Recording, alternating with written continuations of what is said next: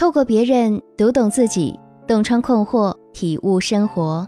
这里是小资和恋爱成长学会共同推出的情感急诊室，我是小资，我等你。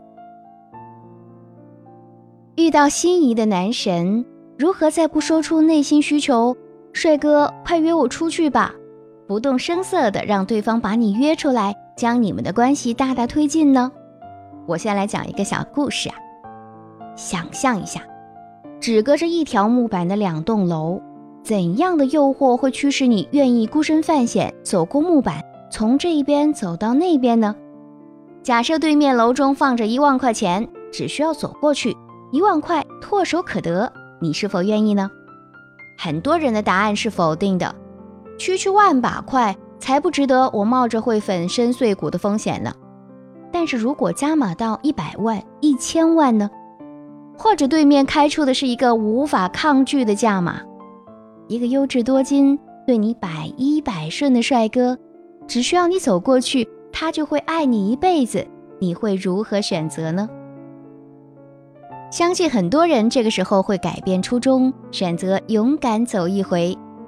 其实很多时候啊，不是人们不愿意迈出那一步，而是对面的诱惑给的不够，或者是弄错了需求。移民小马驹是见了胡萝卜才奔跑，你偏弄个黑凤梨掉在头上。让男人主动来约你也是一样，如果你的吸引力、诱惑力足够大，让他除了你不能感到一丝丝情意，那么不费吹灰之力，他自然会投怀送抱。问题是，怎样才能增加自己的吸引力，让男神想要主动约你呢？有这么几招。第一，男人是视觉动物。抓住眼球，需下苦功。当你有了男神之后，记得任何时候啊，都必须是最高作战状态，从发尖儿美到脚趾头，让他不能攻你不备。估计没有哪个男人会喜欢几天不洗的大油头，邋里邋遢，只会让他对你的兴趣降为零。除了要提防男神，还需要警惕男神的好哥们儿。要知道，从众效应说明了人会跟风大众的选择。因为从众也会带来一定程度的安全感，比如在路上，哪怕没有偶遇到男神，但是美美的你让男神的好哥们儿见到了，留下了好印象。哪天谈论起你的时候，好哥们儿无意说了一句：“哦，那个女孩是天才，百年一遇，真的很不错。”这样子众口铄金，好哥们儿也就变成了你的神助攻，男神会觉得朋友们都赞赏有加了。这个女孩子肯定错不了，所以全天候的完美状态，让你在遇到男神或者男神好哥们儿的时候，都可以赢得青睐。如果平时你和男神不能经常见面，那你就要好好的利用社交网络了，用你的朋友圈吸引他。朋友圈吸引不能少了一个好头像，因为当男神在空虚寂寞冷翻看通讯记录找人聊天的时候，要是看到一个美女的头像。眼前一亮，产生要聊一聊的冲动高达百分之八十。同时，隔着屏幕，美女头像也会成为男神想要聊下去的驱动力。经常在朋友圈发美美的照片，频率最好是一周一次。有了足够的曝光量，当男神打开你的主页看两三条之后，就能看到你的样子。这里需要巧用曝光效应，即某物出现的越频繁，人们对其越有好感。因为熟悉代表了一定程度的安全，这是一种潜意识的吸引，就和背单词一样，通过不断的重复再重复，那么这个单词就会牢牢地刻在脑子里了。然后记得不要为了刷数量去发朋友圈，在吸引男神的阶段，如果没有好看的照片，宁可不发；一旦发，就要惊艳到大家。第二，了解男神的喜好，用兴趣点破冰。要想让男神主动约你，首先要懂得聊天的套路。假设你已经是女神，那么男神估计飞扑过来了。而现在要讨论的是如何吸引他主动约你，说明其实你目前还没有修炼到女神级别。所以啊，要先克服一下内心的骄傲，降下身段去了解他的喜好，投其所好的和他聊天，翻看他的朋友圈。或者通过共同认识的朋友去找到他的兴趣点。自我确定理论说明，人一般会喜欢和自己相似的人，比如说他喜好打台球，那么台球就是媒介。无意中拍下斯诺克的球杆，配上苦恼的文字。最近在练习打台球，好有意思啊！手笨，求高手指教，快速进阶。了解男神喜好的时候，要会演辨真假，分清楚什么是真兴趣，什么是假兴趣。因为男神的朋友圈也会有同事和客户，他的很多行为可能只是为了陪客户，所以你要分辨清楚，千万不要用假兴趣和他聊哦。想让男神来约你，让他走过木板，需要你大规模的盘点分析他的需求，然后牢牢抓住他的需求，满足他的需求，投其所爱，不是假意迎合。你要把他的兴趣变成你的兴趣。在原有的自我基础上，让自己的生活更加丰富饱满。通过新的兴趣认识到更多的人，一举两得。第三，引导邀约。当你已经每天能够收拾好自己，把自己打扮得美美哒，且已经掌握了他的兴趣点之后，你就可以通过同谋引导他来约你了。没事的时候啊，多出现在他的面前，或者没事就找他聊聊天。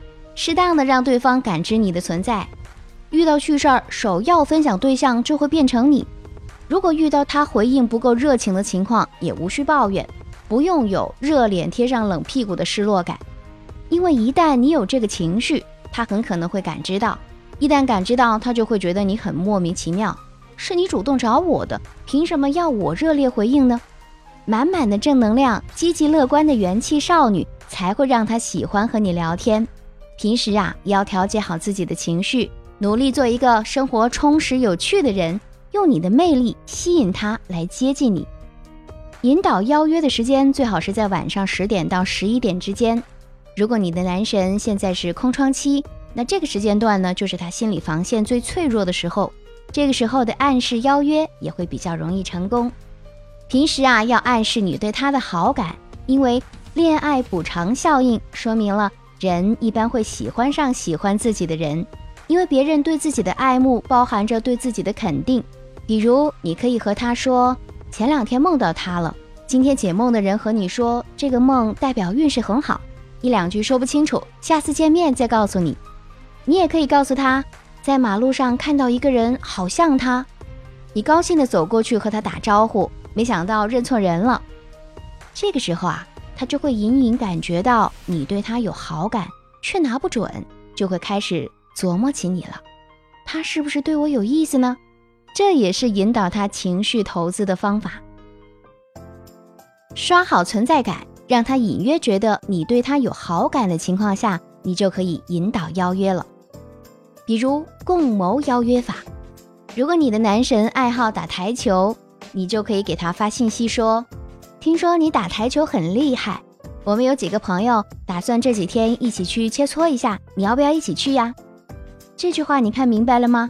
首先你要肯定他，夸奖他，让他自带光环，然后说是一群人一起去的，减少他单独和你见面的压力感，也能隐藏你的需求感。